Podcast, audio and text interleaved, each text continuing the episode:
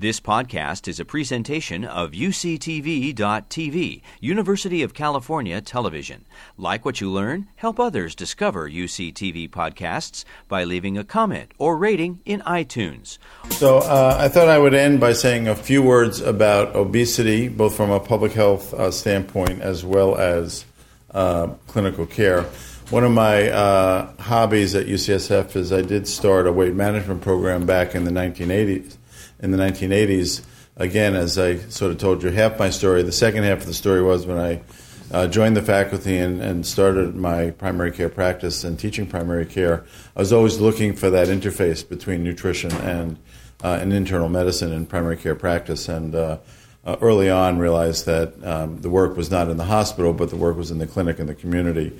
So we did start a small weight management program. It's still going on. We have a terrific team of uh, physicians and dietitians and psychologists who work with us. Uh, we're happy to see uh, uh, uh any of your uh, patients for, at that site. So, just you've heard the, the basic numbers before. Um, about a third of Americans are defined as obese. Two thirds are defined as overweight. There are some gender differences. Um, obesity in this uh, definition is defined primarily, uh, well, exclusively by the body mass index, uh, which is uh, your weight divided by your height squared in the metric system. Why do we use the body mass index? Because as a surrogate measure of, of two easily measured things, your height and weight, it correlates extremely well with total, total body fat. And remember, obesity is an excess of fat, it's not an excess of weight. Um, as Katie mentioned, though, there are many other factors, uh, most particularly uh, the location of the body fat. So all fat is not equal. And, uh, and clinically, uh, now with electronic health records uh, uh, and meaningful use criteria, everyone is getting a height and a weight measured. It used to be that only about half of patients who walked into the office had a height and weight measured. now it's much more common because it's part of meaningful use um, criteria. Uh, but we're what we're still not doing is interpreting that data uh, correctly. So patients are still not being told the results, and they're not uh, necessarily being told correctly what it all means. So we think of the BMI as a screening test, and like any good screening test, you then have to do a second, more specific and uh, diagnostic test to really think through: Are you dealing with obesity that's an illness, or are you dealing with uh, a high body mass index, which may or may not be related to disease? And uh, let me go through that a little bit.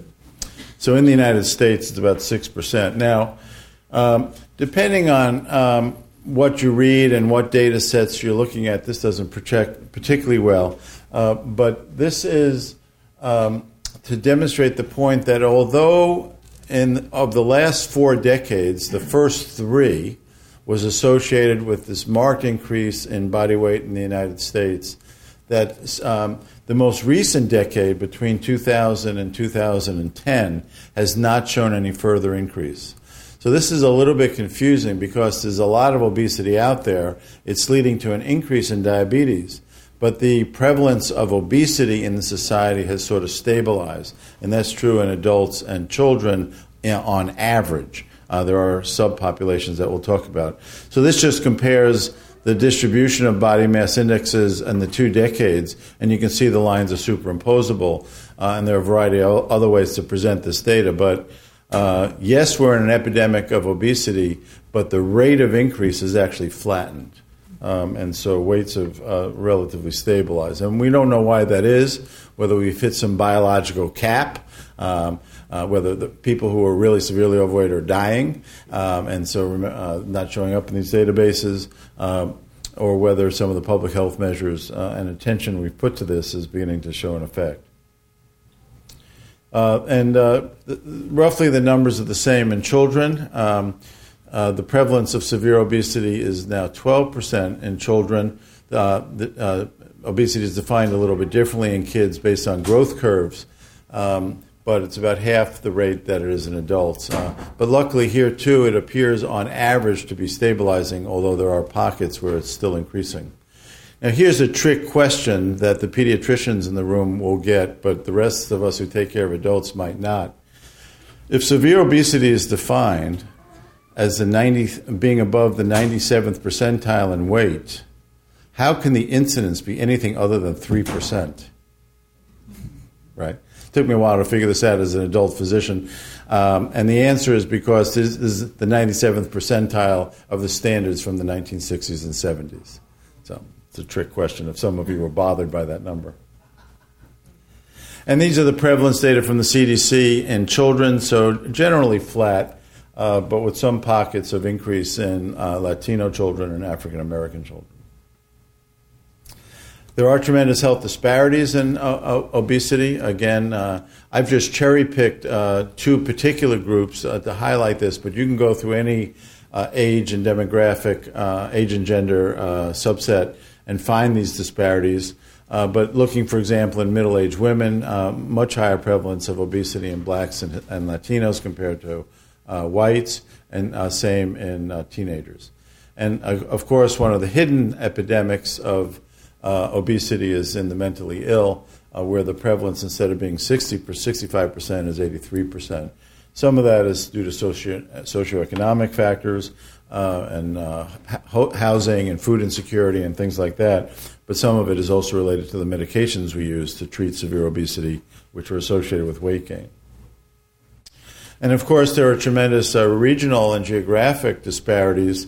Uh, the darker colors here, uh, uh, this burnt red, is the highest rate of obesity in any by, by state. And so you can see the southeast uh, has been, uh, if you will, a hotspot, no pun intended, for uh, obesity in the United States uh, uh, for decades. Of course, there are many others.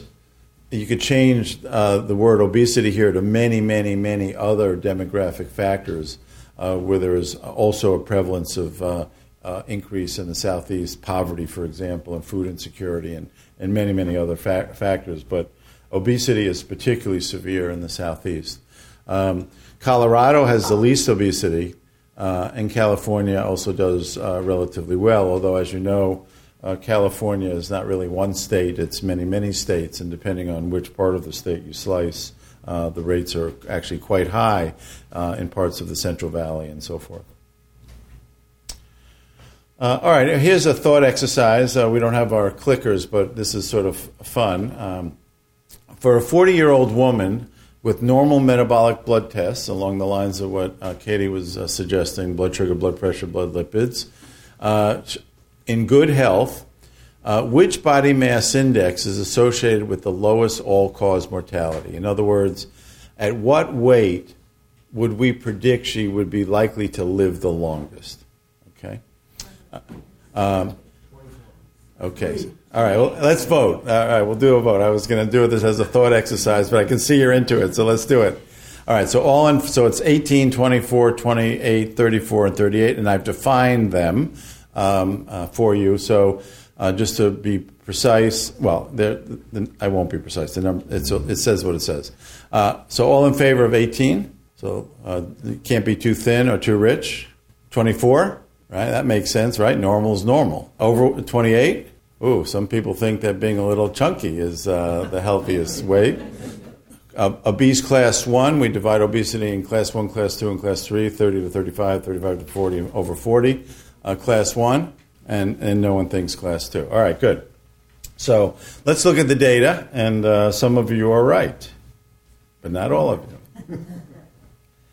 so here are the definitions. Um, less than 8, and it reflects the last slide, so less than 18 and a half is underweight uh, normal is 18 and a half to 20, uh, 25. Then overweight is this category 25 to 30, and then the three stages of obesity. But again, remember this is based upon a single measurement, the body mass index, which is your weight divided by your height squared, uh, um, uh, a reflection of total body fat, and that is not the disease. The disease are strokes and heart disease and diabetes and kidney disease and so forth. Those are the diseases. So I skipped over the issue of is obesity a disease? And sometimes obesity is a disease, and sometimes obesity is a risk factor for disease, and that's why we have these debates um, about that. So here's uh, the data that raises some interesting questions, and um, this was the first study that raised this, but there have now been over a dozen. Uh, so it's a lot of information here. So just focus on this column here, just for the sake of uh, the first slide, first moment. So it breaks down uh, long-term life expectancy as a function of body mass index. And this, what was good about the study, it was done by the CDC and reflected. And NHANES is this uh, uh, governmentally run uh, health and nutrition survey that's done every five to ten years. And what they did was combine the data from three different versions of the study. So it was a big, big data set over about a 15 to 20 year period. And they used as the frame of reference the normal body weight uh, and then compared the underweight and overweight to this. So the first thing you see is that the people who are too thin, or who are thin, underweight, die 38% more often. And that's mostly due to cigarettes. Uh, so even if you take out the people who die the first year, so some people have hidden illness, uh, there's still an increase, and the increase is uh, associated with uh, cigarette use. Uh, if you take out cigarettes, this number approaches one. Um, so being too thin is not a risk factor as long as you're not ill, either with any kind of illness, including mental illness and if you don't smoke. Uh, the, the, we know that obesity is associated with increased risk, but it wasn't four times greater, it was double. Um, and that's, in 10, 10, 20 years ago, this number might have been four. So the amount of excess mortality from obesity seems to be decreasing. Um, not the amount of obesity, but the attributable risk from obesity and we think that's probably because we're much better now at treating obesity related complications, particularly lipids and blood pressure. So the use of statins and blood pressure medications in the obese has decreased the excess mortality in that cohort. But here's the most interesting number. So that the people who are overweight did not have any excess mortality. And so, what we've been saying for years is that there's no longer something called an ideal body weight. Some of you are old enough to remember the metropolitan life curves and frame sizes and things like that. So, we go away from saying there's a specific weight that everyone should be, rather, we think of a ex- range of acceptable weights. Uh, and what this data would suggest is that, ra- uh, that, that range of acceptable weights maybe should be wider. Again, no pun intended. Um, that that that you can be uh, anywhere from uh, 18 to maybe 30 uh, and not have a lot of excess mortality. Uh, it's also worth noting that in your eighth decade, obesity is no longer a risk factor at all. Uh, so as people get older, uh, weight um, is it's more dangerous to be underweight and frail than it is to be a little overweight. I think oh, I have to show it to get the, explain the answer. So then there was another study. This was a meta-analysis of 100 studies uh, of over almost 3 million people.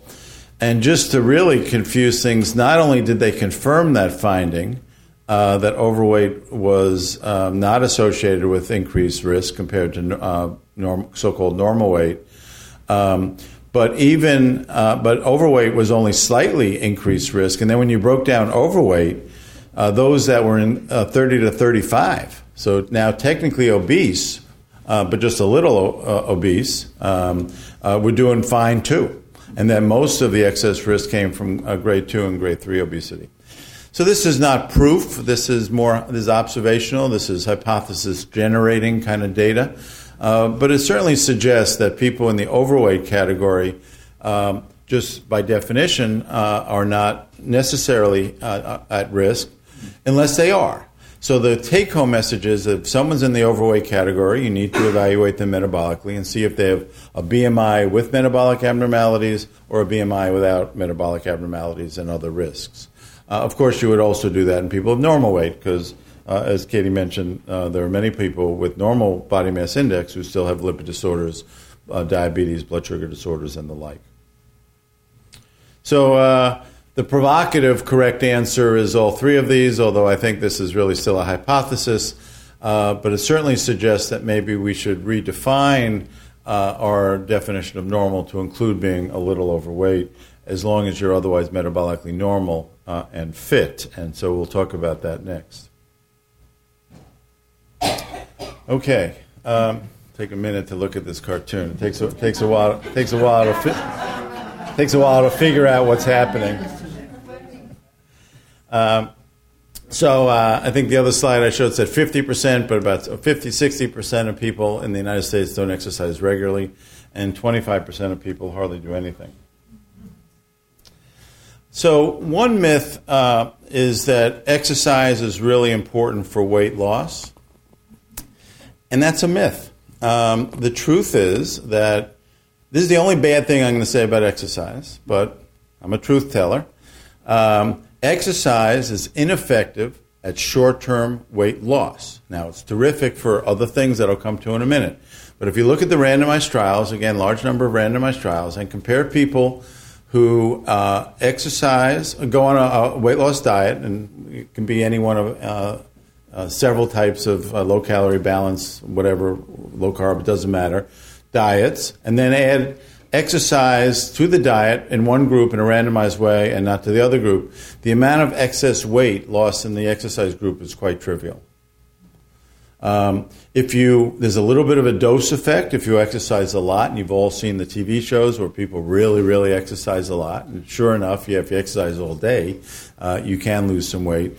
But these are typically the way uh, we prescribe exercise, which would be uh, 30 to uh, 30 to 60 minutes of uh, moderate exercise most days of the week. I'll come back to that.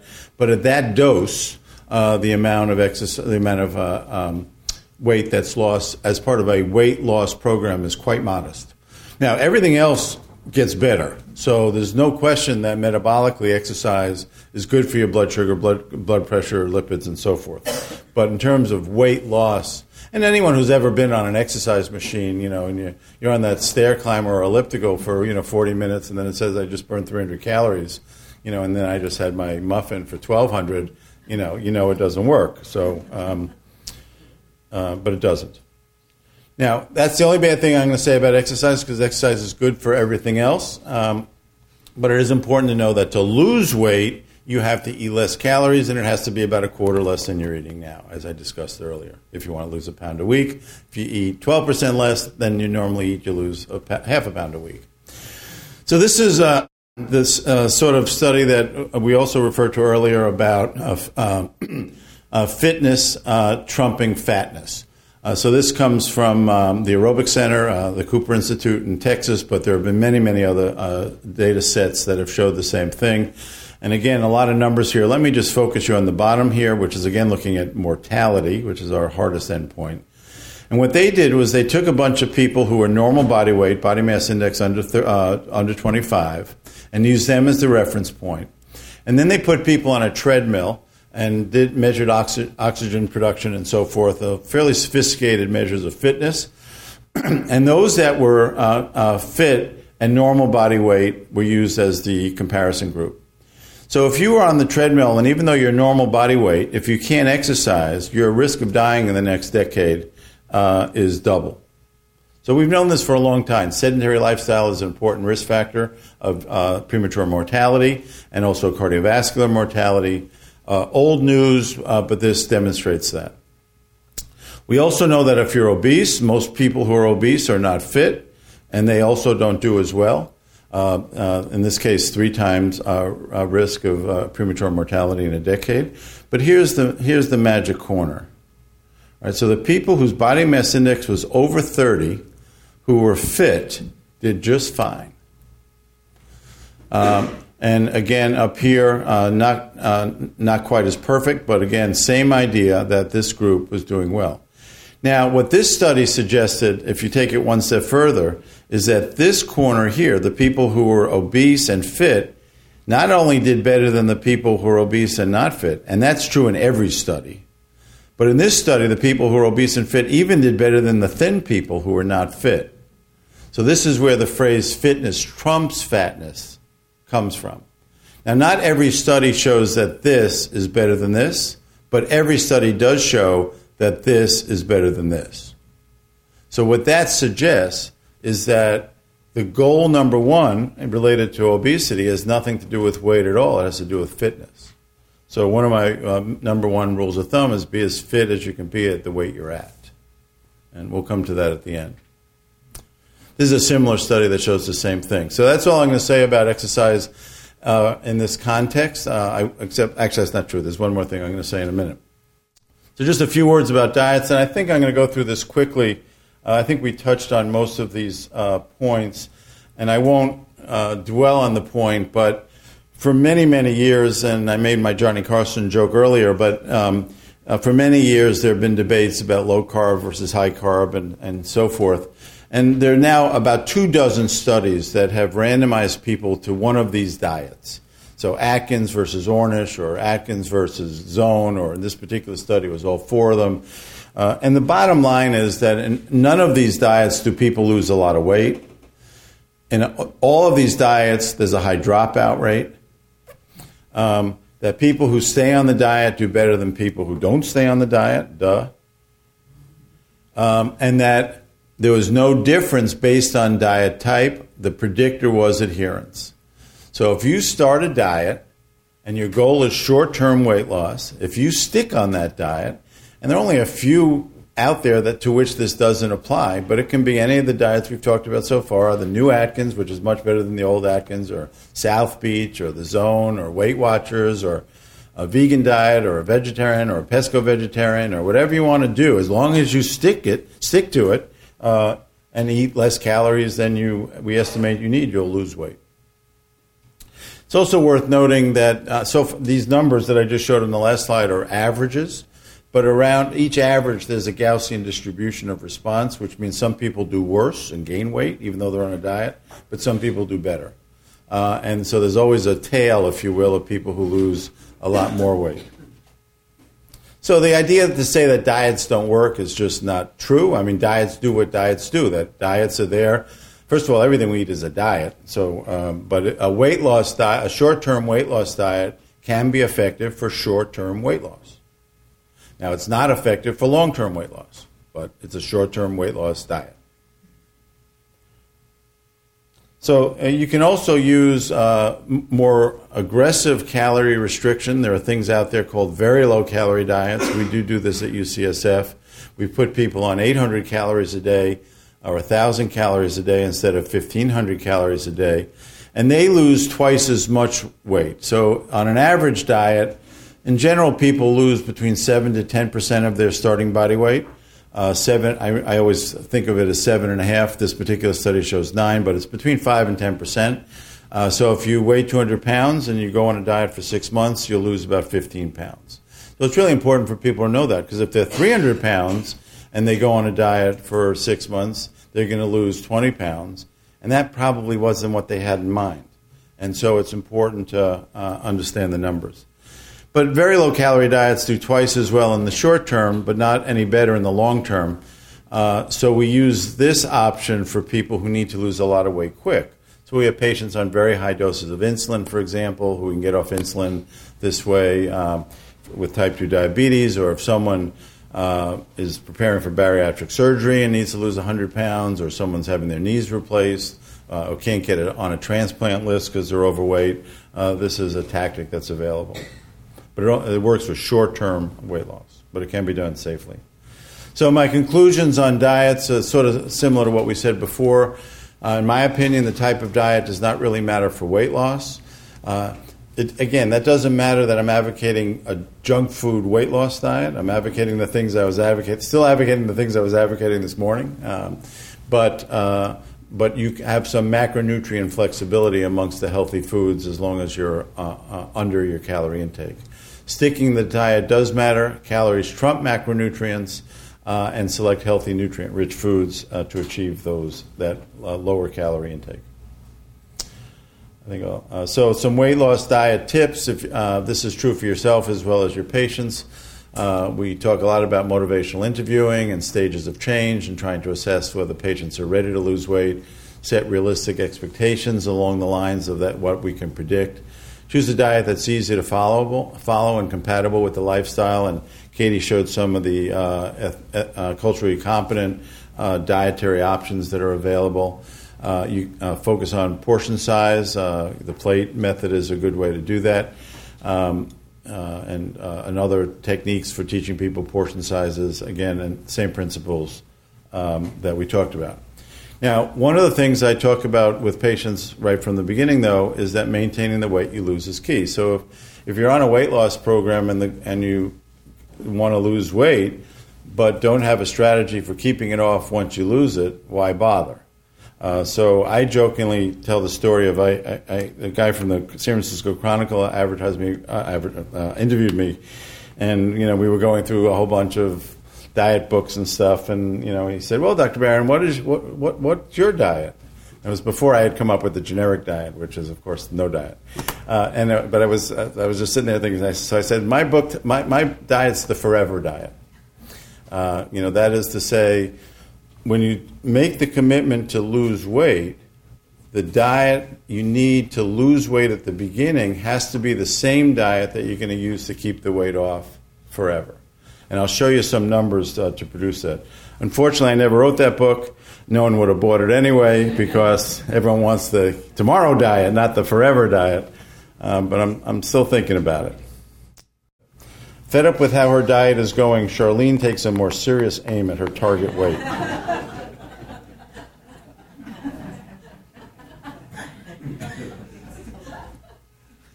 All right, I do have to show you this one. All right, so a 40 year old woman, uh, uh, class 2 obesity, body mass index is 36. Much to your surprise and satisfaction, she's lost 35 pounds. In order to maintain her new weight, her lifelong daily calorie intake should be. Uh, and let's assume in, the, in this case that she, at the beginning, before you met her, needed about 2,000 calories to maintain her body weight. And so the question is now that she's lost some weight, she wants to go back to her original diet. What number should she go back to? What, what calorie intake will you prescribe for her? Uh, 2,000, 1,800, 1,600, 1,400, 1,200. All right, we can vote. All in favor of 2,000. That was her starting weight. So back to baseline. Good. 1,800. Good. People uh, beginning to think that maybe she needs less. 1,600. So that's the majority opinion. 1,400. No takers. 1,200. No takers. All right. So none of you are right. All right, so the, a lot of this data comes from something called the National Weight Control Registry, which is a collection of patients who have lost weight and kept it off. It's run out of uh, Colorado. To get in, you needed to have lose, lost 30 pounds and kept it off for a year. Um, but actually, these people have lost double that and kept it off for much longer.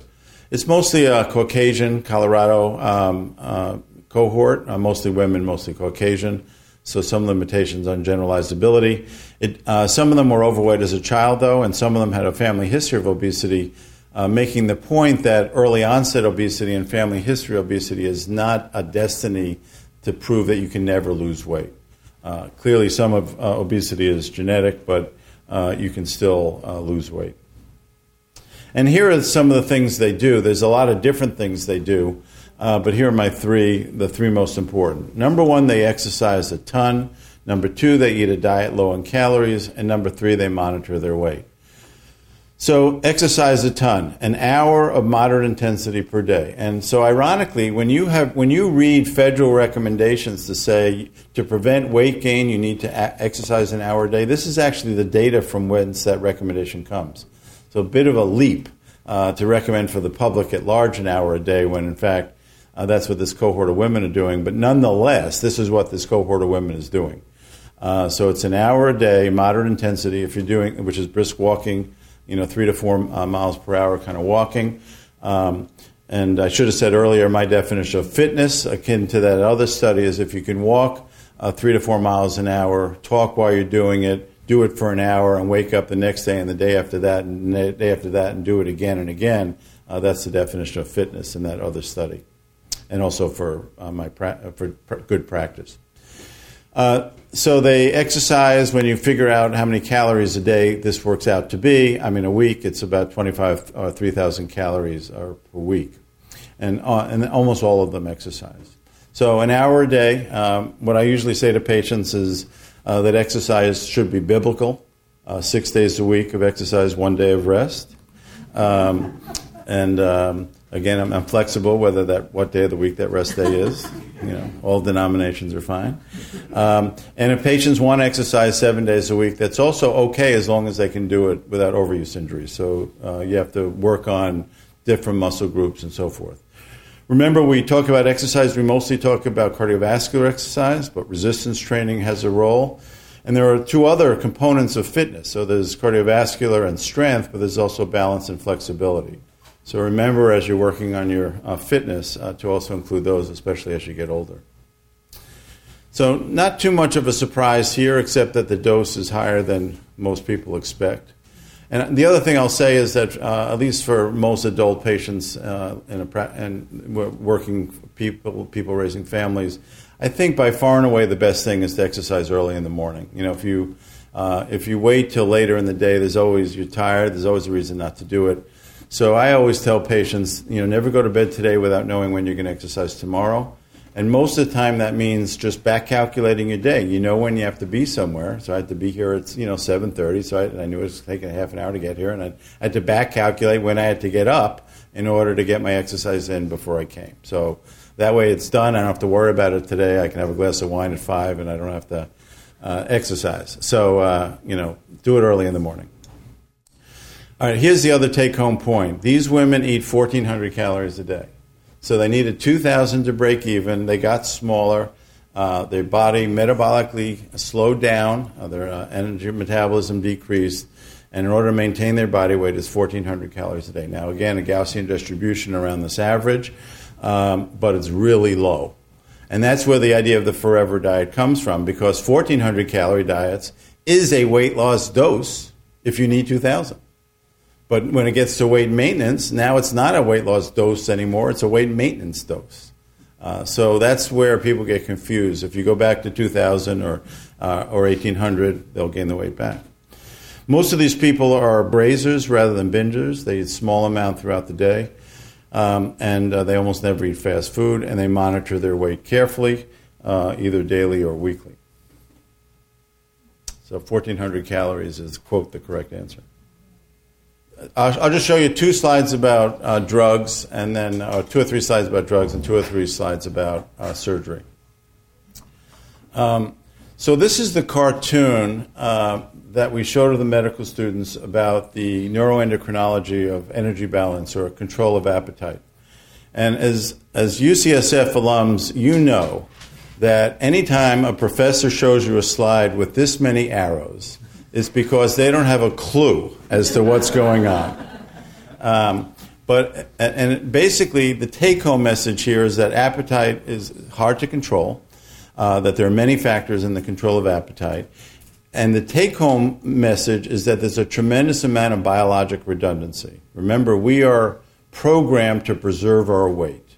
So if you inhibit one of these pathways, one of these other pathways just crank it up right? So the idea that we're going to find a chemical to block one of these that's going to cause weight loss is highly, highly unlikely. And that's why you're beginning to see in the, in the weight loss research realm uh, use of combinations of drugs. So this, if this ever works, uh, and I'll define what I mean by work in just a moment. If this ever works, it's going to be uh, because of using multiple medications that are attacking this from multiple different pathways. Not unlike the way we treat cancer, not unlike the way we treat hypertension, not unlike the way we treat uh, diabetes. It's unlikely to be the way we treat lipids. You know, with lipids, we did find the magic bullet, we think, uh, and it is saving lives. Uh, but with these other conditions, it, it takes multiple pathways. So uh, we're not holding our breath for a single medication.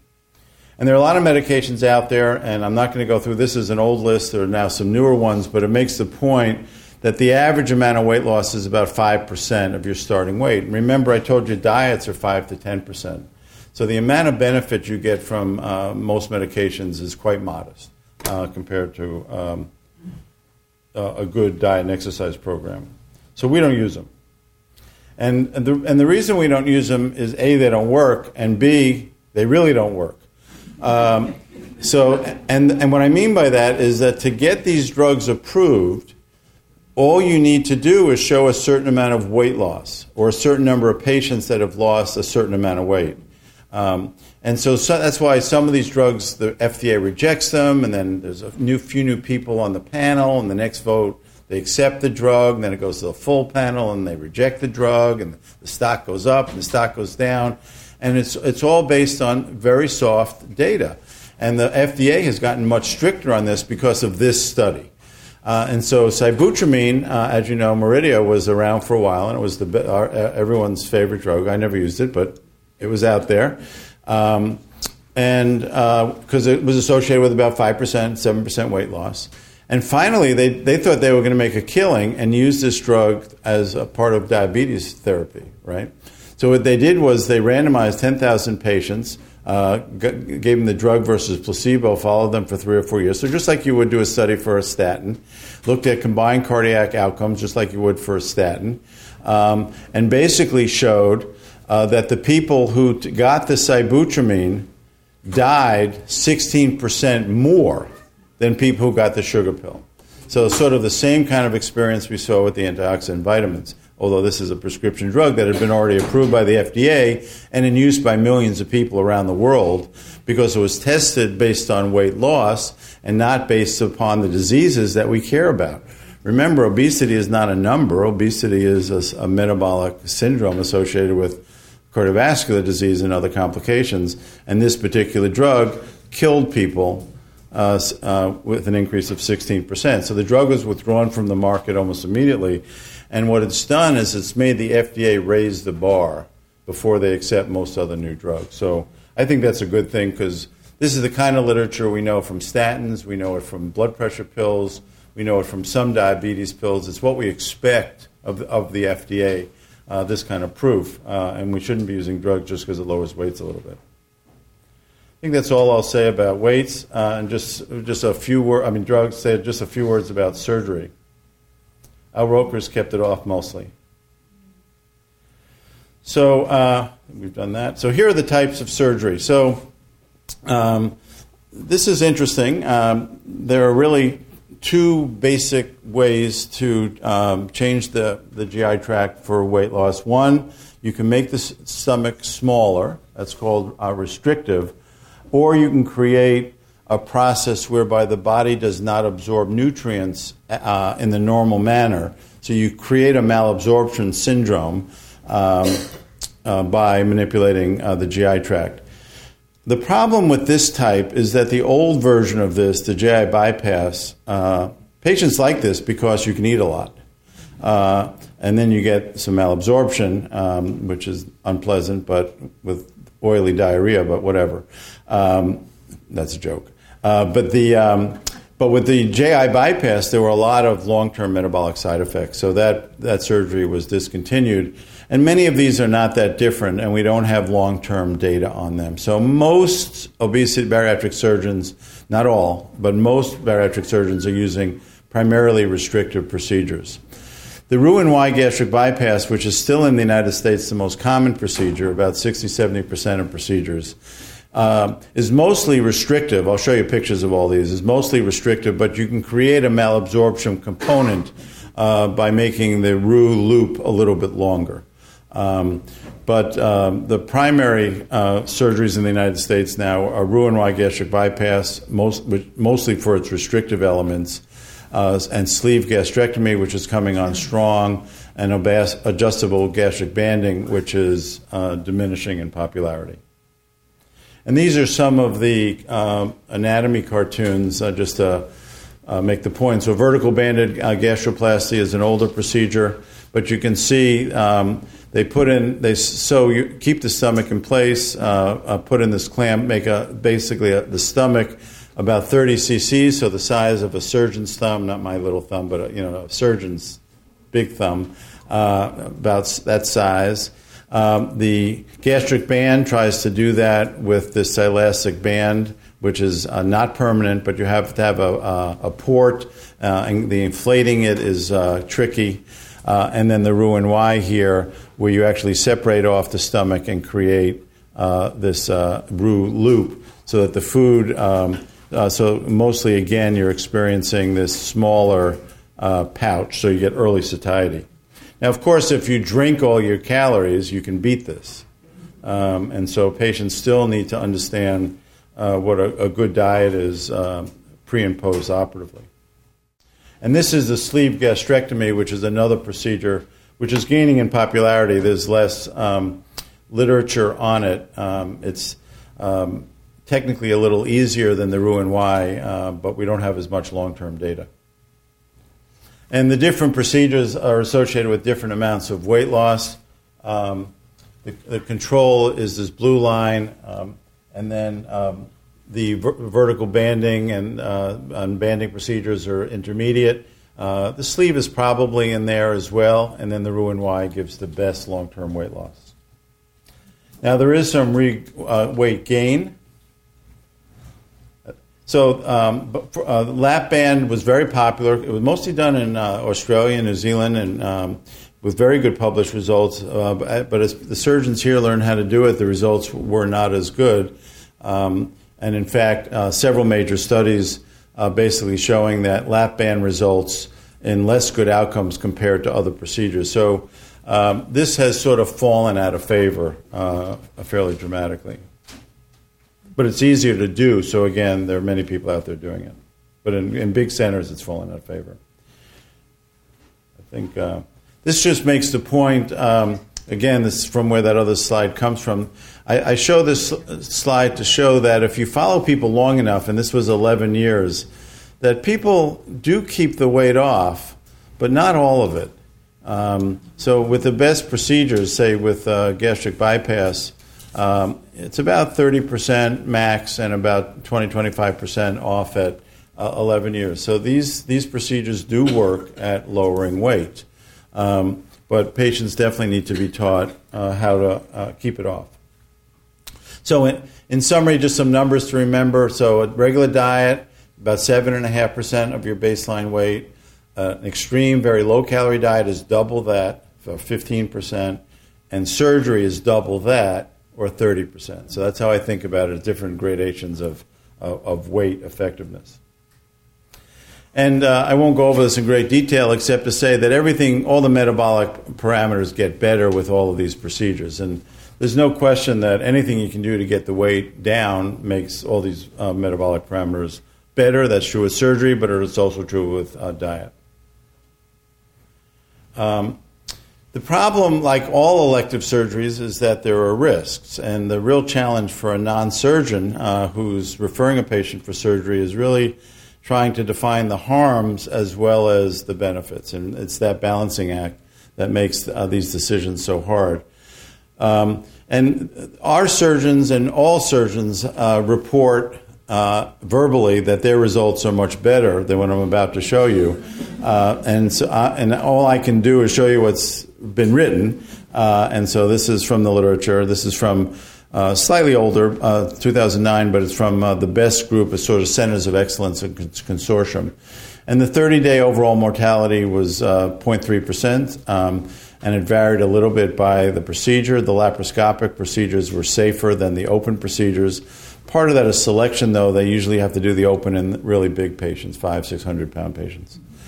Uh, but if you if you look at more composite uh, side effects, not only death but also th- thromboembolic disease, the need for a repeat operation or a prolonged hospital stay, now it's up to uh, four percent or one out of twenty five, uh, and again with some range. So again, patients just need to understand the risks. Uh, and I think the main take home point here is that, like in everything in medicine, there are benefits and harms, even vitamins, and we talked about earlier today.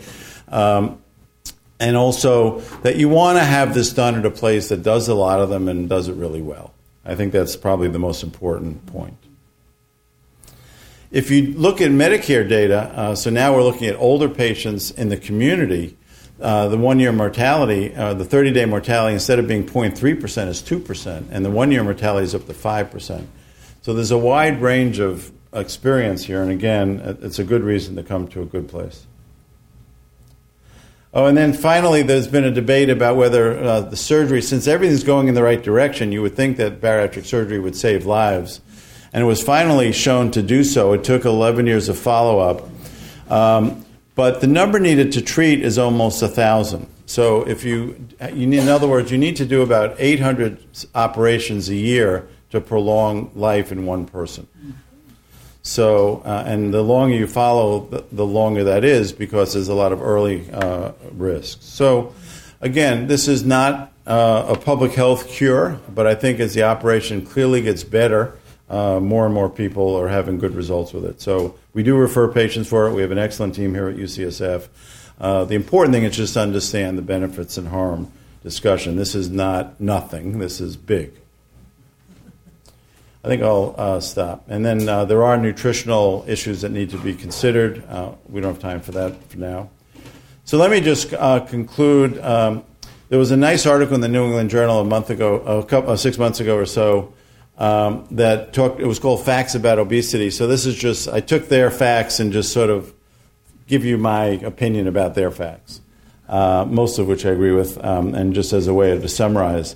Um, not all of these things that I talk about, but um, increasingly we know that environmental changes do work. So the experience in New York and Philadelphia and LA and the school districts uh, and the sugar taxes, um, we're optimistic. And we think that we've learned a tremendous amount from advocacy around uh, tobacco control. Uh, with uh, tremendous opportunities uh, in food and nutrition. So, this is going to be a, a challenge, a battle for the rest of our life. Uh, but it does suggest that in terms of teaching our students and our, our, kids and so forth, that they have to become activists here in order to uh, make this work.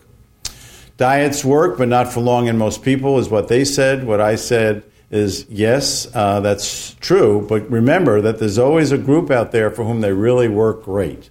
So it's about a quarter of all people really get their act together and really uh, can change their lives. Uh, exercise improves uh, health independent of weight change and aid in weight maintenance. Uh, that's an enthusiastic yes. Uh, the continuation of conditions that promote weight loss promotes weight maintenance. Strong yes. Uh, for children, uh, programs that involve parents and, and home promote greater weight loss. I think that's probably true, although the evidence is still developing.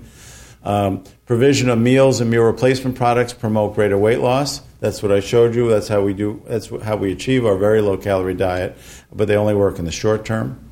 Uh, medications can help meaningful weight loss as long as uh, agents uh, can be used. This is where I mostly disagree uh, because we don't have very good out, uh, data about the longer term clinical outcomes. And I think as a community, we should demand that as the next generation or three of uh, weight loss drugs gets developed. Uh, and surgery results in long term weight loss and reductions of diabetes and mortality, uh, but should be balanced with uh, the comment that uh, uh, with complications in some and many, and you have to treat a lot of people to save a life. So here are my final uh, goals. Uh, when I see a patient, whether they come to see me for weight loss or or I just, as a regular doctor, see that their body mass index is elevated, this is immediately where I go in my thinking and my teaching. Um, and, and, so I, the first thing I do is I change the subject. Uh, so instead of talking about weight, I talk about fitness. So goal number one: be as fit as you can possibly be at your current weight. Uh, and as was the anecdote was told earlier, uh, you can be overweight and still be quite fit. Number two, prevent further weight gain. This is a totally acceptable goal in the office or for public health for a large number of patients since uh, the default is to gain weight in our society, so you need a strategy to keep your weight the same. Uh, and then in some patients, if you're successful at one and two, uh, there are options for weight loss, and we discussed uh, what some of those are. Eat less and exercise more. That's the most ridiculous fad diet I've heard of yet. But uh, been talking about this subject for a while, but it's still the punchline. Um, but uh, I think now, uh, with much more attention to the environmental and public health aspects of this, I think we really have a chance to turn this one around. So, thank you very much for your hard work on this and your attention. You've been listening to a podcast by University of California Television. For more information about this program or UCTV, visit us online at uctv.tv.